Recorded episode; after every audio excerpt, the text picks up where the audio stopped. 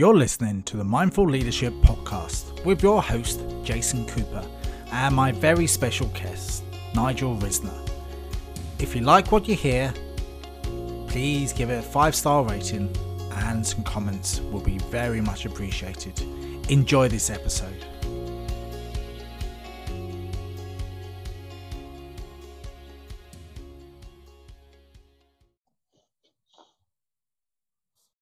And we're live to the world. Good morning, good evening, good afternoon, and wherever you are in this global world that we're actually in now. So, I'm your host, Jason Cooper from Mindful Leadership.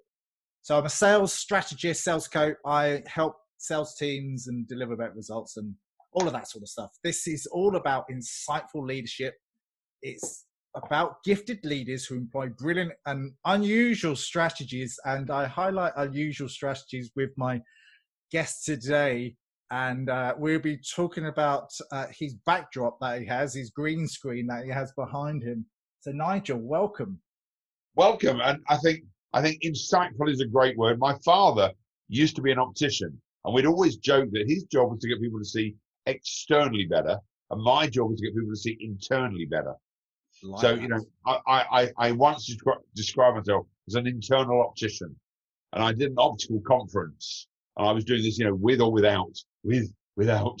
And, um, so my background with my parents, they were, were opticians. And then I've always looked to see how do I make people see the world in a better light so that internally you can look after yourself in a better way. So we, we have the same background as such. So you're quite visually orientated. Um, strange enough, yes, but I'm also much more kinesthetic, so I need to feel touch.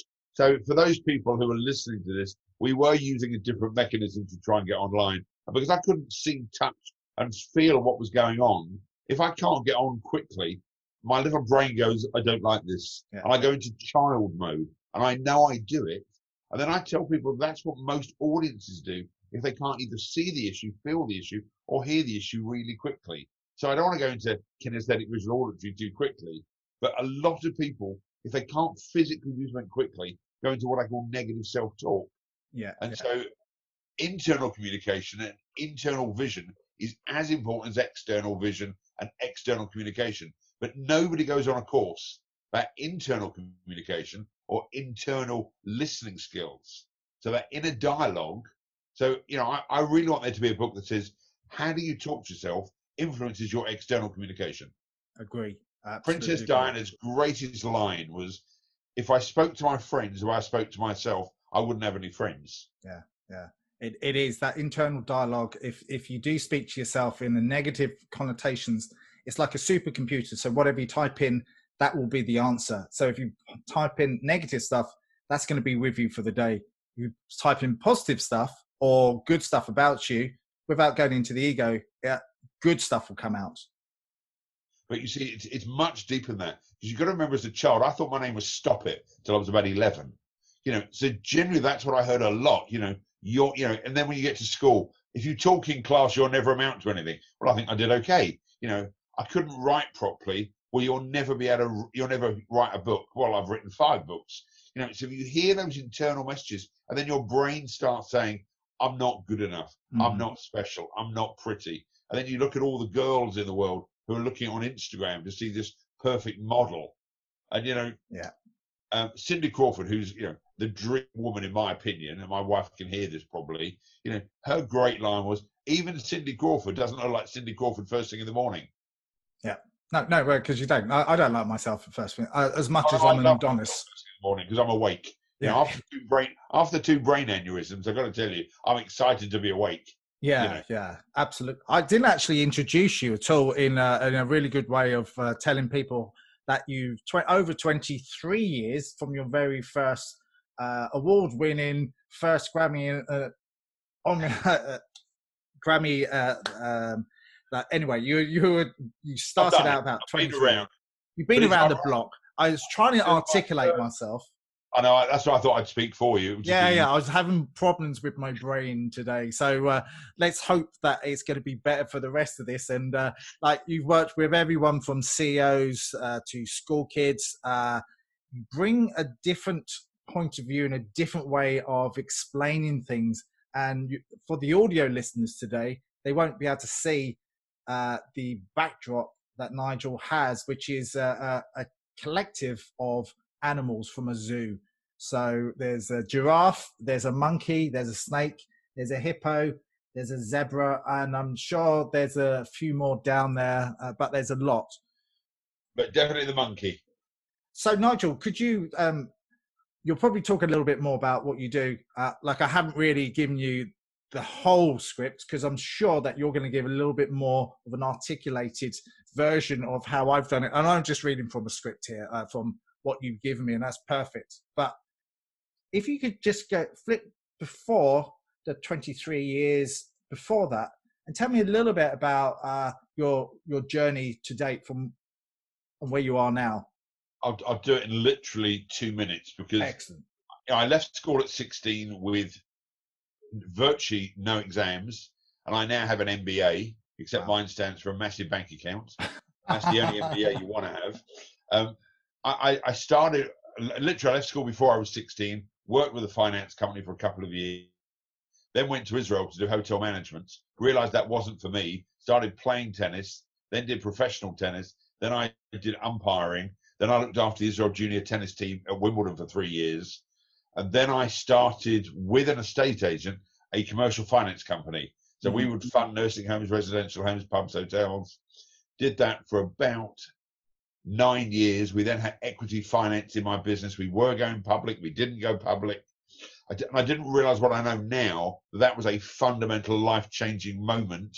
That when you go into equity and you go with a venture capitalist, they have a different back, they have a different backstory and have a different vehicle. So mm. I now had these investors. I had a mafia team of outside shareholders. I was the only working shareholder. Uh, we were raising hundreds of millions of pounds for nursing homes, residential homes.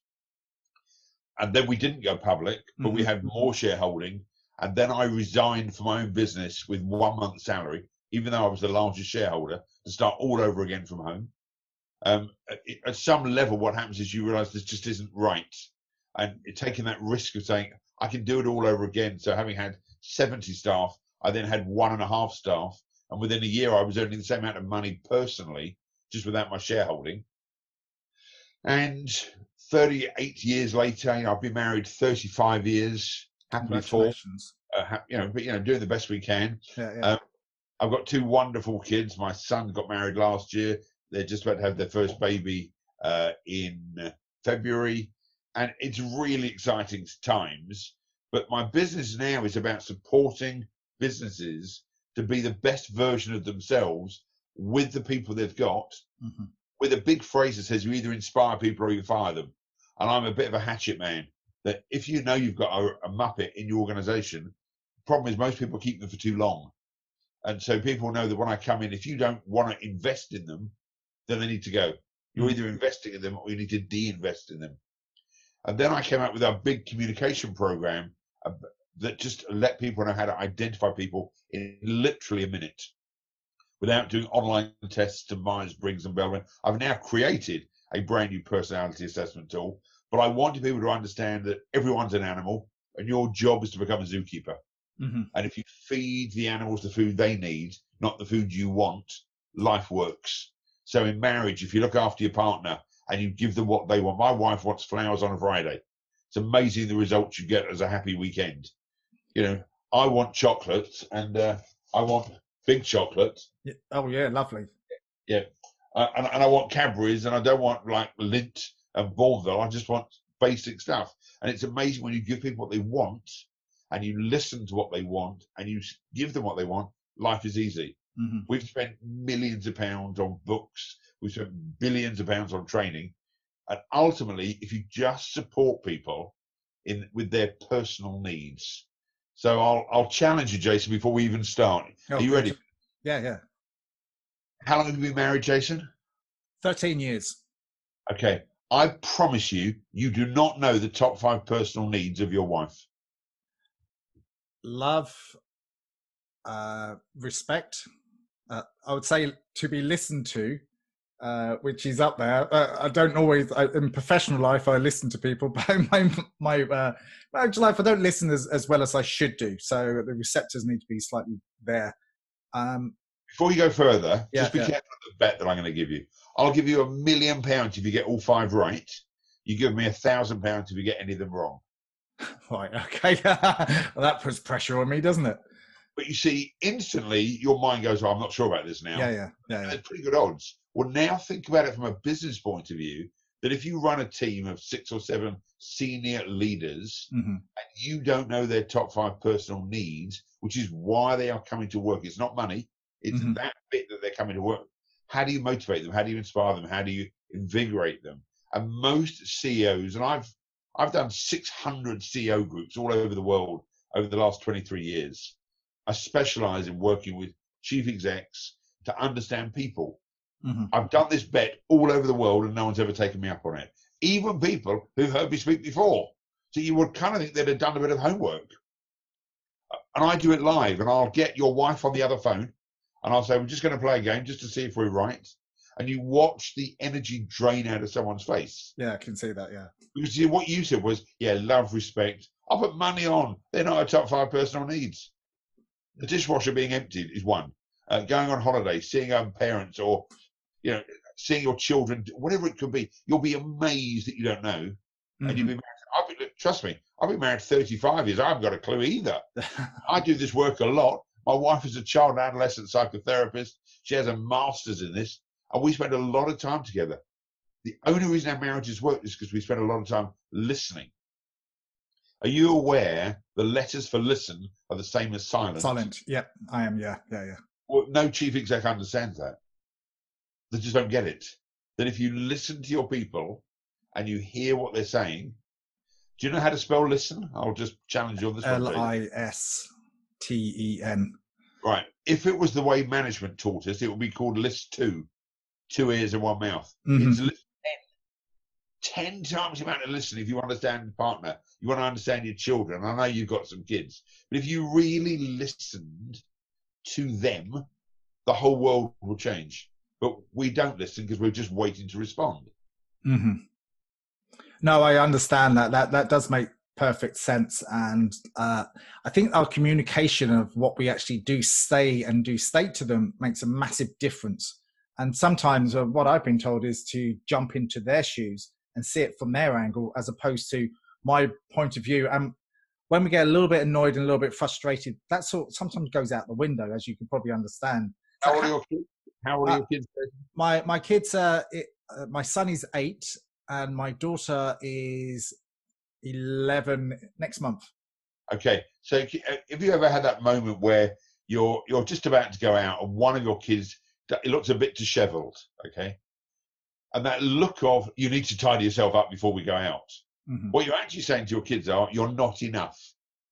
Okay, now you would never say that to your kids. Mhm. Now it's the same thing when you have staff, you know, and you're disappointed in their work. Something's not quite going right with what they're hearing is different to what you're saying. You're Mhm. just saying tuck your shirt in. What the kid hears is, "Oh my God, what's going on with me? Am I not enough?" So we just have to be wary of our communication and what people are internalizing with what we've said. Mhm. So if everyone who's listening to this was aware that for the next 21 days, every word they said is like a dartboard. You can throw a dart into the board, and when you take it out, there's a tiny hole left. Mhm. Those holes are our self-esteem. So, you know, when we throw our comment, oh, just bring down your dirty plate. I, I can't believe you haven't brought it down. What the kid hears is, why, are they just, why don't they just love me? It's only about a plate. By the eighth time you've told them that, they've now got a story going on. And those stories framework the rest of our lives. Mhm. And i think it's definitely true at uh, a young impressionable age because that does carry forth. And i'm sure we've all had these stories in our heads when we were being younger and how that's sort of carried on. So how, how would you work with um, a, an organization when you first move in Mo- just go well this sounds interesting. And then what, what happens next? I normally will try and meet three or four people of a team from the receptionist to the number four, and then they're like the number eight, and then someone who's brand new in the organization. Because I'm curious of their induction process. Mhm. You know, in the old days, you know, they'd come on, they'd come to work on day one, and there'd be a manual, and they'd be introduced to all the members of the staff, Yeah. and there'd be a little book of values, Oh, depending on the size of the organization. Can you imagine today John joining an organization. First of all, he may not be meeting the team because they're all over the place. There are more than one office. The MD has no idea who's joined the company because it was done through HR, through five interviews, through an agency. And at some level, this person joins this business, and the day they join, there's no one there to meet them. Mhm. And then they've got to wait in reception, hoping someone in HR, and then someone in HR will say, I'm going to let you shadow Susie. Mhm. Within four minutes, Susie says, So why'd you join us then? Yeah, and her negative stories can influence Johnny, or vice versa. So we need to be really careful that the day somebody joins, and also, you ask me, Jason, to join your firm, okay? Mhm. I'm doing quite okay where I am. The problem is, you're not going to pay me for a month, and I've got to trust you to pay me for a month, but you're not going to trust me because you don't know me. So we start off in this weird position that I've given up my my position in some big organisation to join you. Mhm. They're not going to wait for you to maybe see me because you're busy on the phone. They're not going to sit in reception, and hopefully someone even notices I've arrived. Can you imagine? I mean, there's been lots of jobs for the last five months Mhm. people haven't even met their teams. They've done it by Zoom. At some point, they're going to go into an office, and people are going to have months of work to do or places to visit. And there'll be a little boy or girl, and I say that in the sense of, of the vernacular, who doesn't know where they are. They don't know why this business got set up by their great grandfather of some person who had no money, and they've set this business up, and they don't know the background story. Within six weeks, and the statistics, I'm, we're doing some research right now. 41% of people leave an organization within eight weeks of joining. Wow. I, I heard something else actually uh, on that point. Uh, there was a, a, job posting. I can't remember the name of the company, but they said um, we'll pay you f- four grand uh, within the first day to leave, and then you don't have to do anything else. But But that was Zappo. That was the Zappo story. that's it. That's it. Yeah. But, you see, that's that classic customer centric company. Mhm. But there are many, many people that spend months to interview somebody, go through all this process, and somebody turns up on day one at 8.30 into reception, and nobody has a clue who they are. There's Mhm. no desk for them. There's no pen. There's no computer. Then they've got to get a login. They've got to get security. By the end of the first day, they were working for a bus company who they, there was more interaction going on. They may not have been earning quite as much money or whatever it might be, but they're happy. Mhm. This is a leap of faith when you join a new company. We want to be putting out the flags. We want to be having cake. We want to be having donuts. We want to be welcoming them in. Yeah. Yeah. Yeah. I, mean, I don't know if you've if you've got a dog or a cat at home. I would lots of people- have a cat. Yeah. Okay, but over lockdown, lots of people brought in a puppy. We loved them, we supported them, we played with them, and all the rest. And you remember, staff joins. There's nothing. So you do the you do the first uh, uh, meet and greet the people, uh, the four people that uh, you go you ask them questions about the, the company, the organization, and everything else like that. So what's the next step after that? Well, to make this go back one step, often they've heard me speak at a conference. Okay. So the sales director or the MD has heard me speak and said, "You must come in and do something." And often I'll say, "I'd love to. Uh, I'd just like to speak to a couple of your people." So I want to find out what some of the real pain is. You know, I'm not a sales trainer. Quote: Mhm. There are some really great sales trainers. You know, I'm not the person to go under a shop floor to sell more socks. Mhm. There are brilliant sales trainers that do that. That's not really what I do. Mhm. I want to find out why people aren't being looked after well, why their staff are leaving, why their personal needs aren't being met. So I just want to ask a couple of people, what's going on for you? What make what, what makes you smile on a Friday? Are you looking at your clock for four thirty, or you're quite sad that four thirty's come? And you, you know, your mates. If you think how much time you spend with your work colleagues up until COVID, compared to how much time you spend at home of Mhm. waking time, you know, if you if you lived in, I don't know, Letchworth, for example, and you travel into the city, so you get up at six thirty, seven o'clock.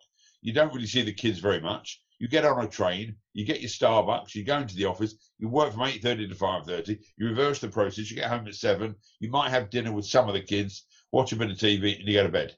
Yep. yep, but you're yep. with your colleagues for like nine, ten hours.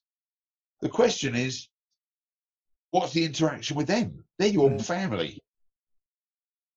Absolutely. And there, there was a, a, another guy that uh, we both know said exactly the same thing. Is family time is hugely important as well, just to unwind or the warm down process is to actually see and engage because the money that you're you're making from this job is is there for the family and they have to pay the bills and everything else. But that's hugely important. Do you know how how kids spell the word love? T I M E. Yeah. And so, from a really sappy, sassy point of view, your kids at Christmas time want to open up the presents and want you to play with them with their presents, mm-hmm. and they mm-hmm. want to have fun with you. Mm-hmm. Buy them an expensive toy, and you say, "Off you go to your room and play with it." I promise you, if you could read the kid's mind, we'll be going, "So, Daddy doesn't love me." Now you're working all these hours to provide for your kids to say, "I don't really want to support you." So, if you really want to go Harry Chapin, uh, "Cats in the Cradle," mm-hmm. listen to that song, and it will just sum up the world in a way. Mm-hmm. well, that makes. But it's you know, so my kids are 33 and 30. I've spent a lot of time with them, and you know, we go on play a lot as a family unit because it's precious time. Mm-hmm. Why are we working so hard? So when I say to people, what are the top five personal needs of some of your team? What are the top five personal needs of your family? So at Christmas time, my wife and I would often sit together. What do we want to achieve for the following year?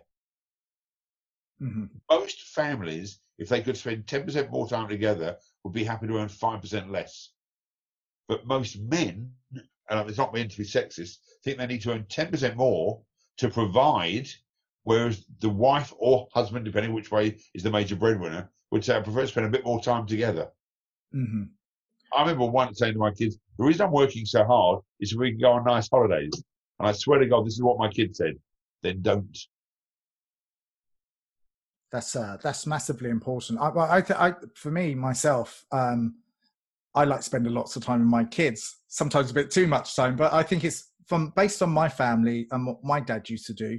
Like he used to leave the house at half six, get home at half six, and then take me to athletics and do some running and all of that sort of stuff. And I think that's hugely important. And I think that's a gift back to people yeah. to give them that inner light or whatever it might be that my parents are there to support me and love me in. That drive that you had with your father to athletics was as important as everything else. Just that quality time, one on one in the car. I used to. This will be a strange one for you.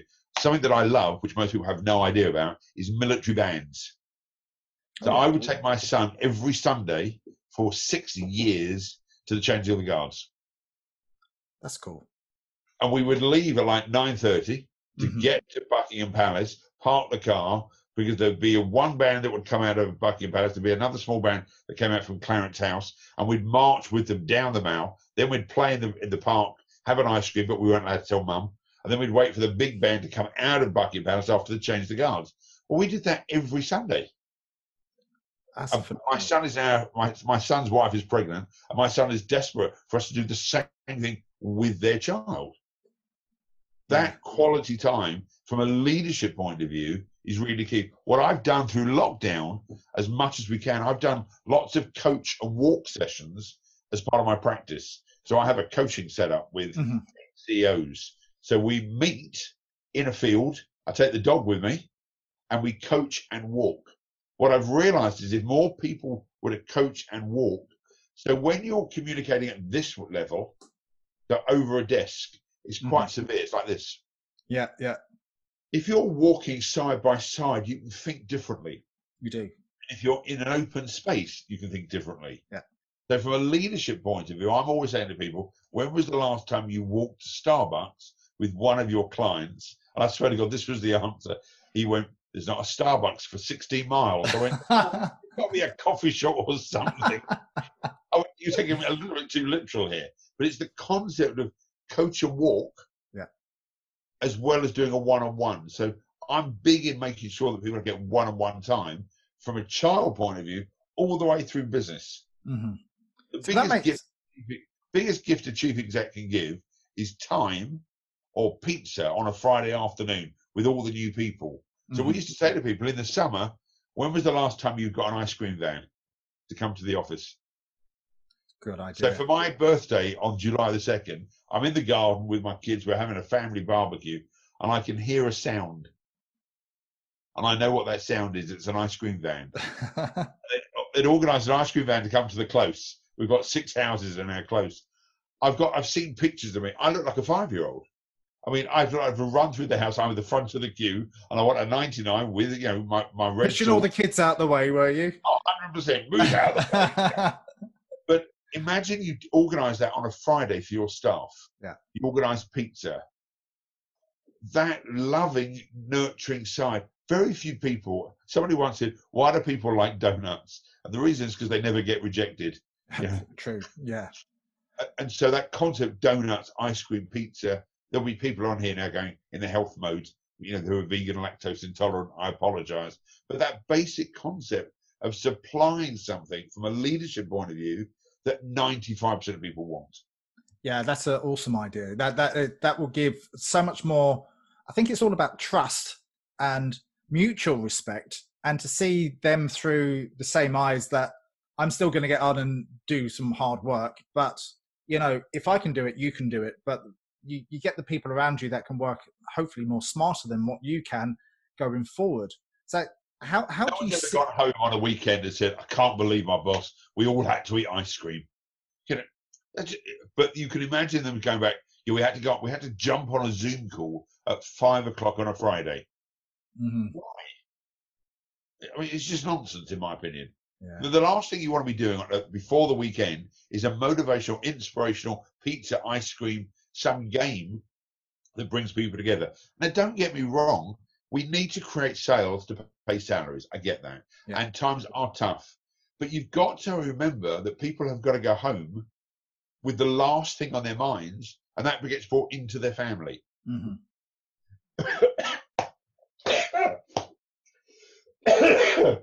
Excuse me. Oh, that's fine. That's uh, the question I was going to actually ask. But the, the last five months has been particularly challenging in lots of sense of the words, but it, it's also can be deemed as a difference, and you have to change the way you look and feel about things. But how do you think the leaders are employing the same tactics of what you just suggested, or how would you change the tactics around that? Well, so I got sent this from a client of mine. Lovely.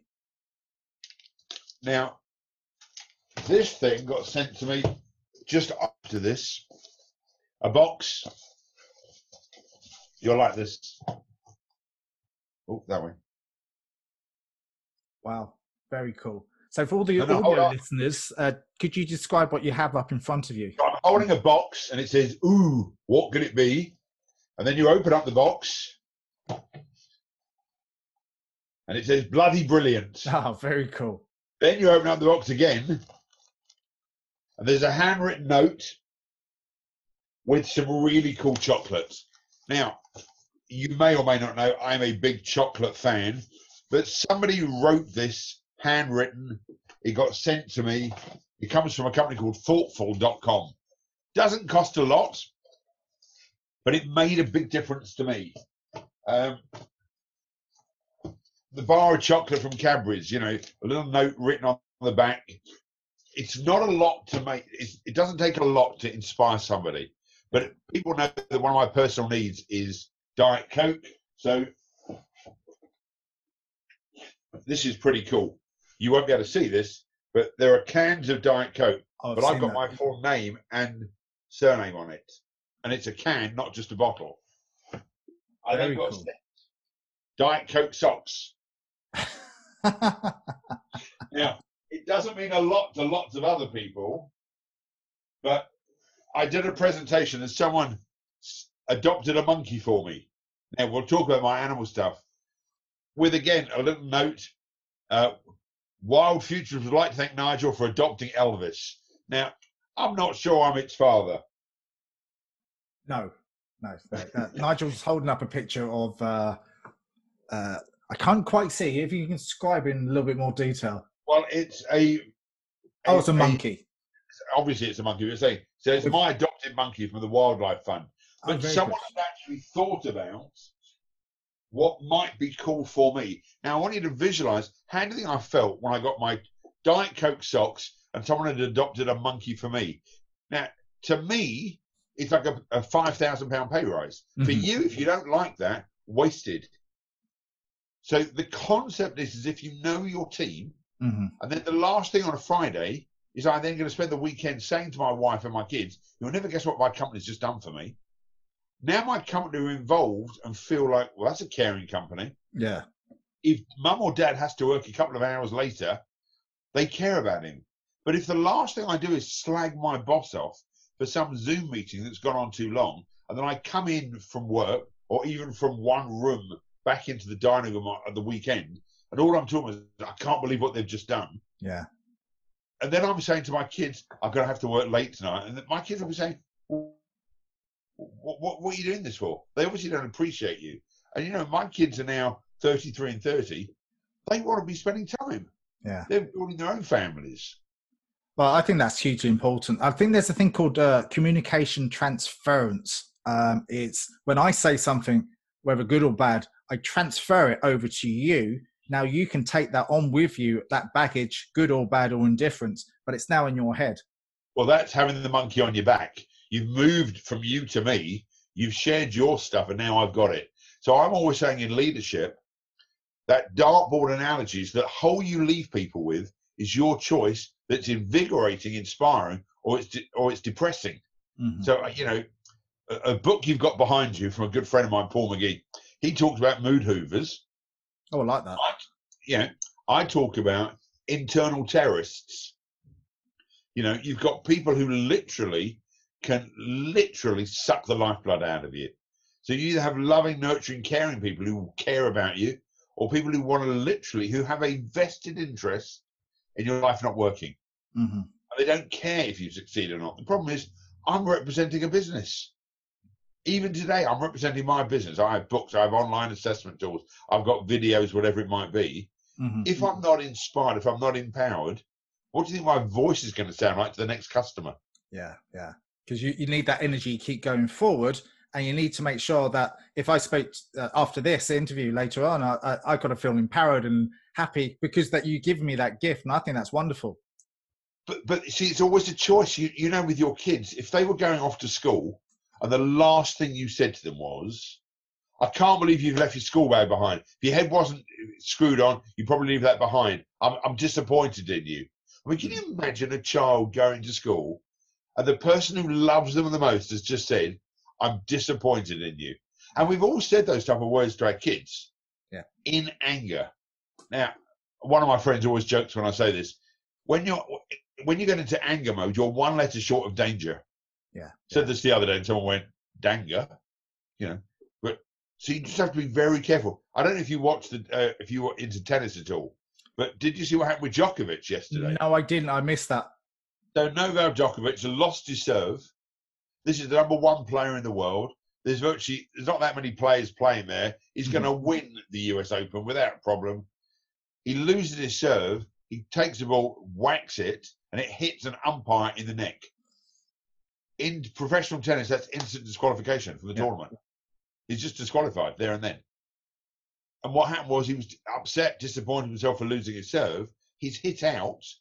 Fortunately, he's not injured her too much, but it could have been bad. hmm Probably may or may not remember when Tim Henman did this at Wimbledon, playing doubles, and he got disqualified. hmm Tim Henman, who was the, the, the lord, the you know the Britishness of British, Yeah, that's right. Yeah, he is. but he hit a ball boy, instant disqualification. So we have to be really careful about negative self-talk, how we approach ourselves, and if we beat ourselves up, the damage we do to other people when we communicate is as important. hmm So, you know, if everyone who's listening to this understands what leaves your lips stays on people's minds, you know, in the old days it was, you know, what passes your lips stays on your hips. That was from a diet point of view. Yeah, but yeah. mentally, what leaves your lips and enters someone's brain can be damaging forever. hmm My wife, as I said before, is a child and adolescent psychotherapist. She has people coming to her with issues from when they were seven, eight, nine, ten years old. They're 50 now. Yeah, Yeah, and you- that sort of carries on with them. Yeah, it does. Well, you've just said to your kids, I'm a bit disappointed. Then they go out with a boy or a girl on a date and they phone, they don't get a phone call back. So I've been rejected again. Mhm. Then they go to their job. They don't get the first job interview. They don't get a promotion. So my father didn't love me. My girlfriend didn't call me back, and now my boss doesn't think I'm good enough. What's the underlying message? Yeah, it's all going to be quite negative. It's all going to be quite tense, and it's all going to be quite frustrating for those individuals that carry that on with them. And we all have that. Which, but then it goes one stage further, Jason. Now I don't even apply for a job, so I'm probably going to get rejected. Yeah. So what I'm going to do is I'm going to eat donuts because they don't reject me. Mm. Now, as you tell, I've eaten a bit of chocolate in my time. Okay, but that's because I enjoy it. I'm not doing it out of depression. Mm-hmm. But you you see people who are overweight who are eating as a comfort because that doesn't reject them. The chocolate is always in the fridge. They go to Greggs and pick up a donut because it's there. No mm-hmm. one's judging them. Mm-hmm. Later on, they have self-loathing. Then they don't get the job. Then they don't get the interview. Then they ring up their parents who don't have time. It, it's a continual cycle. So let's just change the energy from today. If you knew that the words that you share were going to be on someone's mind the next 10 years, would you say the same words? Absolutely not. Because... Well, that, here's the lesson. Yeah, yeah, yeah. So when you go into companies, so you, you do um, uh, uh, have a reward scheme or you tell them about communication and how communication does affect people and other things. So what what else do you actually uh, give them as the sort of a golden nugget of some practical stuff that they can do? Because obviously, once you leave, you want to make sure that they're still doing it and still doing it and building that habit. One of the key things I talk about is about zookeeping. So if you visualize that everyone you speak to is a different animal. So mm. I'm a classic monkey. You know, I have a very short attention and I like shiny new toys. I can only do something about 20 minutes unless I enjoy it really. So if you give me a task and, I, and the details aren't simple and I can't do it in the first two minutes, good job, I'm going to give up. Mm-hmm. It needs to be simple. If there's a PDF document I've got to download, I don't know where it's gone. You know, one of the reasons why Zoom has been so successful is that it is so simple to use compared to lots of the other applications. Mm-hmm. Everyone's going, I, I like Zoom. The, maybe, the, maybe the quality is not as good as some of the others, but it, it's so simple to use that it's gone from a small little company to the biggest thing in over the last six months. Yeah. And for, for the rest of the world, Zoom has made life easy. Me. So you've got, in my humble opinion, four different groups of people in the world. You have monkeys like me who need things simple, mm-hmm. short attention span. You know, we're normally second children, by the way, and I'll come on to that. Mm-hmm. And, and we like things to be simple. Then you've got the lions who have a short attention span too, but they want to be in charge and they'd rather be right than happy. They're normally running the organization and they are focused, they're driven, they're on a mission to change the world. Mm-hmm. And they're what I call the lions. And lions hunt well, but there's normally a senior, um, a head honcho who is controlling the team. When you watch a lion hunt, you don't ever get in the middle of a lion hunt a little team meeting. We need to stop. They know where they're going. They know what's going on. Mm-hmm. Then you've got the dolphins, which is me, by the way. Yep, who are nurturing, caring, supportive. So even when we had problems trying to get on before, and I said, "Can we do Zoom?" You went, "Okay, no worries." If you weren't a normal dolphin, you'd have said no. If you'd have been a lion, you'd have just said, "I'm stupid. I need to work it out." Mm-hmm. So as a dolphin, you said, no problem, we can sort this out within three seconds. We've switched from where we were going to use Zoom because it was easier for me. Mm-hmm. Dolphins are normally much more support based, so HR, uh, support services, the whole of the NHS, you know, looking after the rest of the world. One of the problems they have is they're so busy looking after the rest of the world, they don't get a chance to look after themselves. Which is important. Yeah. Well, uh, that's why you have so many people who are ill. You know, teachers that spend all their energy looking after other people nurses spending lots of other people, community health visitors. I'm mm-hmm. going to get shot here. But often in the NHS, there are some people who are slightly overweight and they're preaching to everyone else about healthcare, but they're not looking after themselves. Mm-hmm. Which is uh, phenomenally important. And I know for myself, I take my, myself off to green spaces because there's something really good about being in nature. Yep. So I can get all my stuff out my system and all of that. What What do you do uh, when you have uh, uh challenging times uh, being a monkey? Um, I do nothing, and okay. I'm good at it now.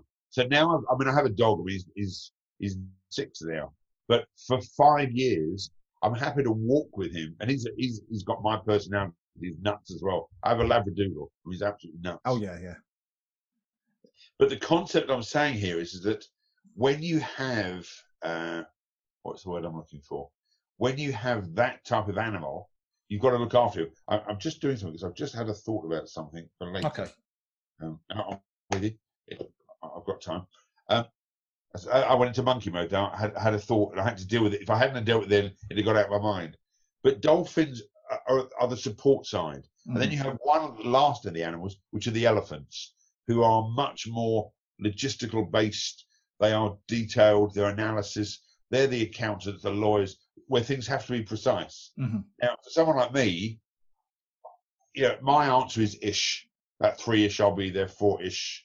About 192 is about the answer to elephants is, is an exact science. So if you imagine you've got all those animals working in your workplace, mm-hmm. and if you've got children, your first child is much more lion orientated than your second child, and your second child is much more monkey orientated. Mm-hmm.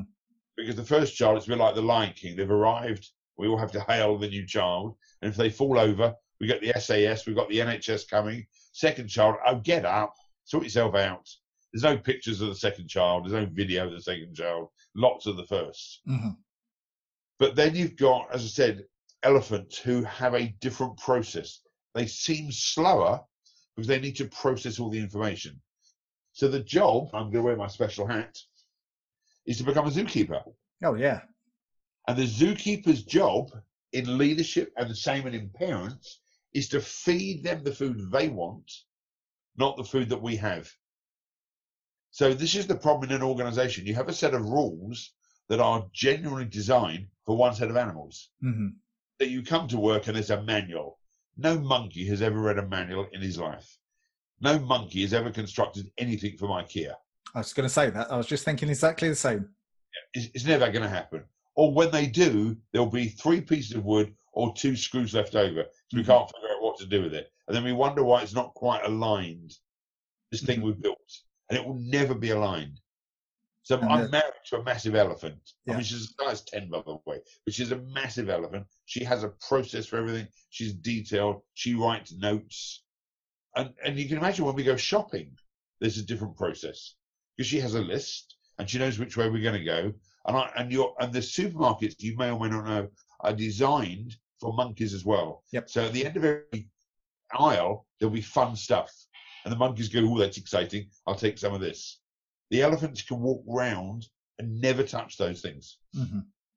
So the question is, uh, what about if I'm half monkey and half elephant? You're not when you're under pressure. Okay. When you're under pressure, you'll revert to your natural style. So I, I can. I, I've worked with 640 different CEO groups over the last 23 years. Mm-hmm. I, I can be lion mode I understand I can be short, sharp to the point. I've got four strategies to success. And I can go into dolphin mode because I can be caring, nurturing. I understand that my wife's a therapist. I've done lots of transformational training. Mm-hmm. But I can't go with elephant. It's just not my style. You know, so if you said to me, look, even I remember you, you sent me a, an email and it said these are some of the things we might cover. Yeah, yeah, yeah. When I gave up reading that, it was like it was a list. It was too long. Okay, but it might be really important. Number nine that was to help me promote my, my products. Well, I've, I haven't read number nine. I don't know if I'm allowed to. I haven't read that bit. I don't know if I should. Whereas an elephant would have read all of that. We'd have had to have a practice run first. We can't go live. We have to have a little practice run first. The lions are just going to bullshit and tell them how wonderful they are. They don't care about the rest of the world. Mm-hmm. The dolphins would just be spending three hours finding out what would what would the, what would your listeners like to hear. Mm-hmm what is a monkey? I forgot we got listeners. I'm just we're just bantering and playing. So you can imagine your friend Gordon Tredgold, who who I know you've interviewed, yeah. when the two of us are together, because he ha- he's much more logistical based and he has a process. When the two of us work together, it's just an absolute hoot. But that, that probably works in quite good synchronicity as well, because it's almost good cop, bad cop, but it, it's it's quite a good combination. know it, you see. Yeah. But if you don't know it, and you bring two type of people together, you put us in a meeting room and say, just just maybe work together would be a good idea. Be an absolute nightmare if we didn't know each other. He'd be thinking, I'm just a maverick and I don't care. And I'd be thinking, why is he asking so many questions? so yeah. So once you know profiling, Yeah. and my profiling is very, very simple. I mean, I even have business cards. So this is my business card. Mm-hmm. Cool. And if I if I was meeting you, I'd give you your business card, which has a dolphin on it. Oh, very good. So I've got all the animals, and people are very impressed that I can profile someone literally in about 20 seconds. I've just got to be able to listen to their language. So Mhm. all of a sudden now I come into an organization and I'll have the lions in the front row because they obviously need to be in the front row. The elephants need to be at the back because they're not going to take part because they want to listen to the information. Mhm. You know, the dolphins want to make sure there's fair trade tea, you know, and the monkeys, we need to have a cartoon really early on to make them feel special. Imagine that you didn't know you had those type of animals and you had a PDF and then there was a uh, PowerPoint presentation Mhm. with 103 slides. You're like this. I, I have a slide when I do live presentations, and the last slide says four of 162 on the bottom right hand corner. you can watch people thinking, "Oh my God, we've he's only got three minutes. We've still on." If they haven't even noticed the other side, my last slide says that, and it's like you can just watch people's faces. The monkeys haven't even noticed about the numbers, but for the elephants, it's like there can't be another 132 slides. so then you push them out. You can guess who they are in the audience and un- get them. Yeah, that's a really smart way of doing it. That's fun.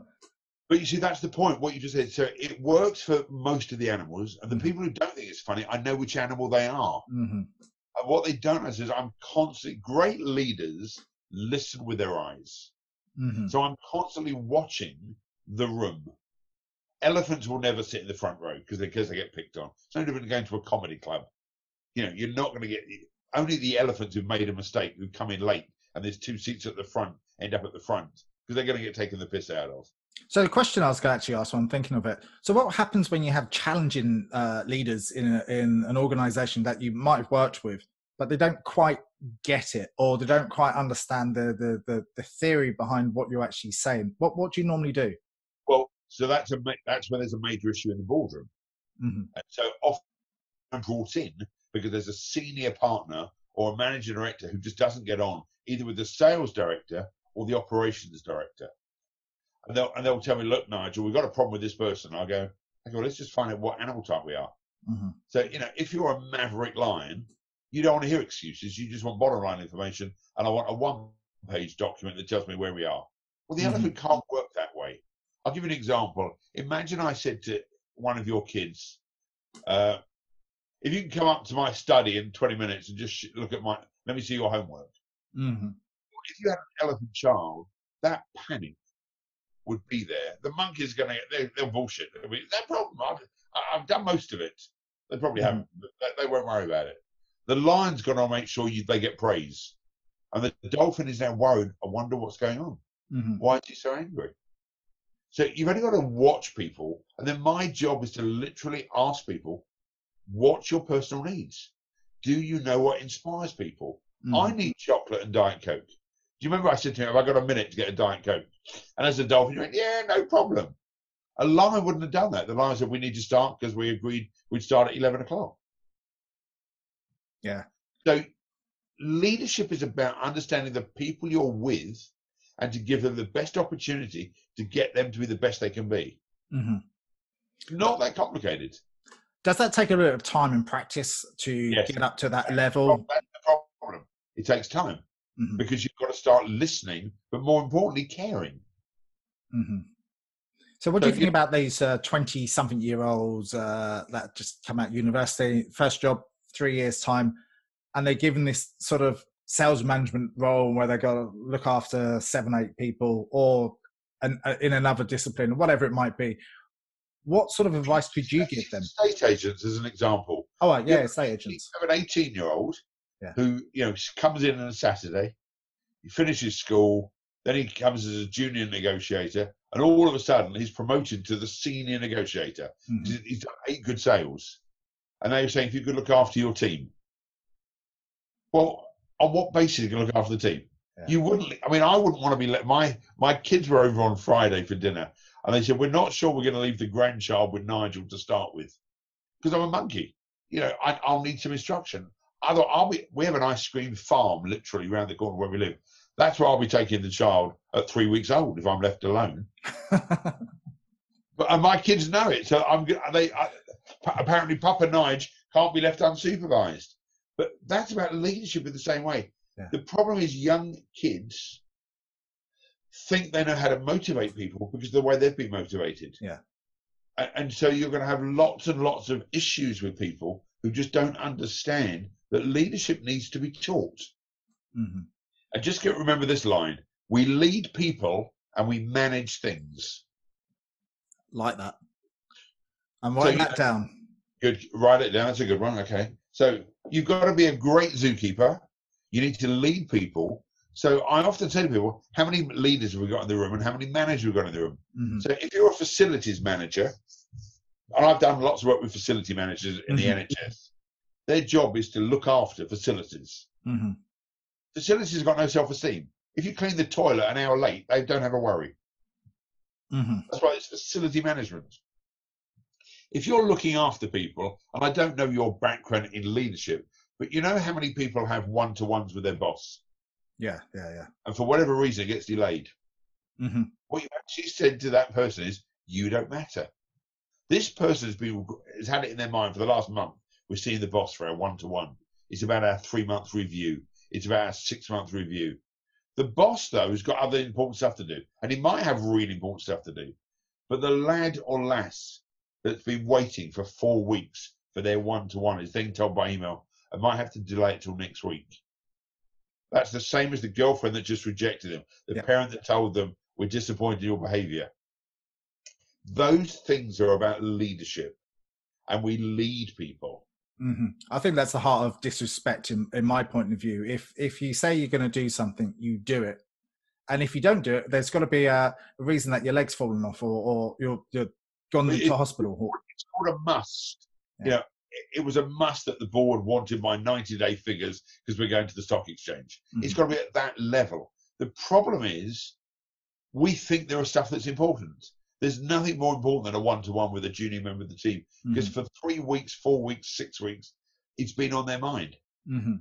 And then imagine that person who doesn't get the one to one goes home to their family and says, You never guess, uh, Jason was supposed to meet me at four o'clock, and apparently uh, he couldn't. very annoying. Very annoying. But it's not even annoying, it's Yeah. disrespectful. Yeah, yeah, it is on all levels. Yeah. I, I've just got a question for you. Actually, it's just uh, it's it's off the whim, really. So, um, I was watching a program the other week, and uh, this guy, uh, I think it's Jamie Foxx, actually, uh, film, movie, whatever, and they they had these pills, these magic pills that gave you five minutes of a strange power based on your DNA. Um, and it, Limitless. no, it's not limitless. It's something else. It's a, it's a newer version of that. But what it does, it gives you twist it, knock it back, and then you could be, um, uh, I don't know, you could be like the Hulk, as strong as the Hulk, or you could be invisible, or you can run super fast, or you can do. But you have five minutes to do it in. So, what would you have, and what would you? How would you use it? Um, I'd love to be, I'd love to be, um, oh my God, not silent, um, invisible. I'd love to be able to go into a boardroom in that case and just see what was really going on, bearing in mind what I've been told. Yeah.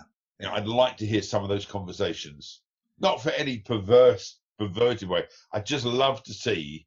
I mean, I, I was with somebody on Saturday, and some of the stories I was being told from this person were so horrifying that I thought I'd love to know the real story that's gone on behind this. Yeah. Yeah, there's your story, there's my story, and there's the truth. Mhm. If I was invisible just for five minutes and I could be in your office or I could be watching the family dynamics of you talking to your kids, I'd see it. Yeah, yeah. And probably understand it and appreciate it from a sort of a holistic point of view, like a fly, a fly on the wall sort of uh, Yeah. scenario. Except that, but you even know that's there. I want to be just be invisible. I want to be sitting next to you as you're interviewing Gordon, for example, Yeah. and I want to know why you've asked that question. I, I have asked him that question, but you'll have to wait and find out his answer. And I can't remember he'll have a much said. deeper answer. Trust me, he'll have a much better answer than I've got.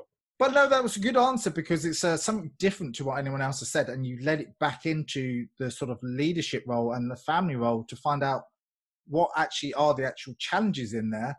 Like, as a monkey, I could have said I'd like to be able to eat seven thousand donuts without putting on any weight, because you know that's the flippant answer. But really, I would love to be able to just be be somewhere to hear the real truth about an issue without them knowing that I was there. That is awesome. So, just the last question, really, just to sort of wrap it up. What sort of golden nuggets can you give back? Because I'm I'm one of these people that like to give back, and the Okay. reasons why I'm doing this podcast is to give back. Lesson number one: If you're in the room, be in the room. So I promise you, for the twenty, I don't even know how long we've been speaking for. Roughly, how long have we been speaking for? I don't know actually, because uh, on this system it doesn't give me a time, but uh, let's say 40 minutes or so. Okay, so it's twelve twenty now. So we've been going longer than that, ironically. Yeah. Just so you know, with the exception of me ha- having a brain moment when I just couldn't remember what I was doing next, Mhm. I've been in the room with you hundred percent. The biggest lesson you can teach people is if you're in the room, be in the room. When you're with your kids, be with your kids, and when you're on the golf course, be on the golf course. Awesome. Biggest lesson I teach people is just be where you need to be. Lesson number two is you've got to become an effective zookeeper. Mhm. You've got to know the animals you're working with. Mhm. And the biggest one for me, and it, it's it's so simple, is if you're not passionate about it, don't do it. Yeah, no, I concur to everything that you've said. Nigel, really thank you for all of your time, all your words of wisdom. It's been educational, it's been extremely inspiring. And I hope that whoever's listening to this, if they can take at least just one golden nugget out of this, uh, we've both done our job and we've both inspired. If they can take more out of that, awesome. So, Nigel, how, how can people find you or find out about you? They go to nigelarrisner.com, and it is a free survey on my website to find out which animal they are if they're interested. Uh, we've got some books available, and if they mention your name, we'll do a special discount for you. Awesome. Awesome. So thank you again. And look, hopefully we'll talk again soon. Um, you've been listening to Jason Cooper and Nigel on my Mindful Leadership podcast. And thank you again. Be good.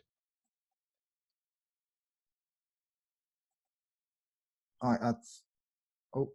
Thanks for listening to this episode of the Mindful Leadership podcast with your host, Jason Cooper. If you want to hear more, please come and connect to me at jcooper at jasoncooper.ie.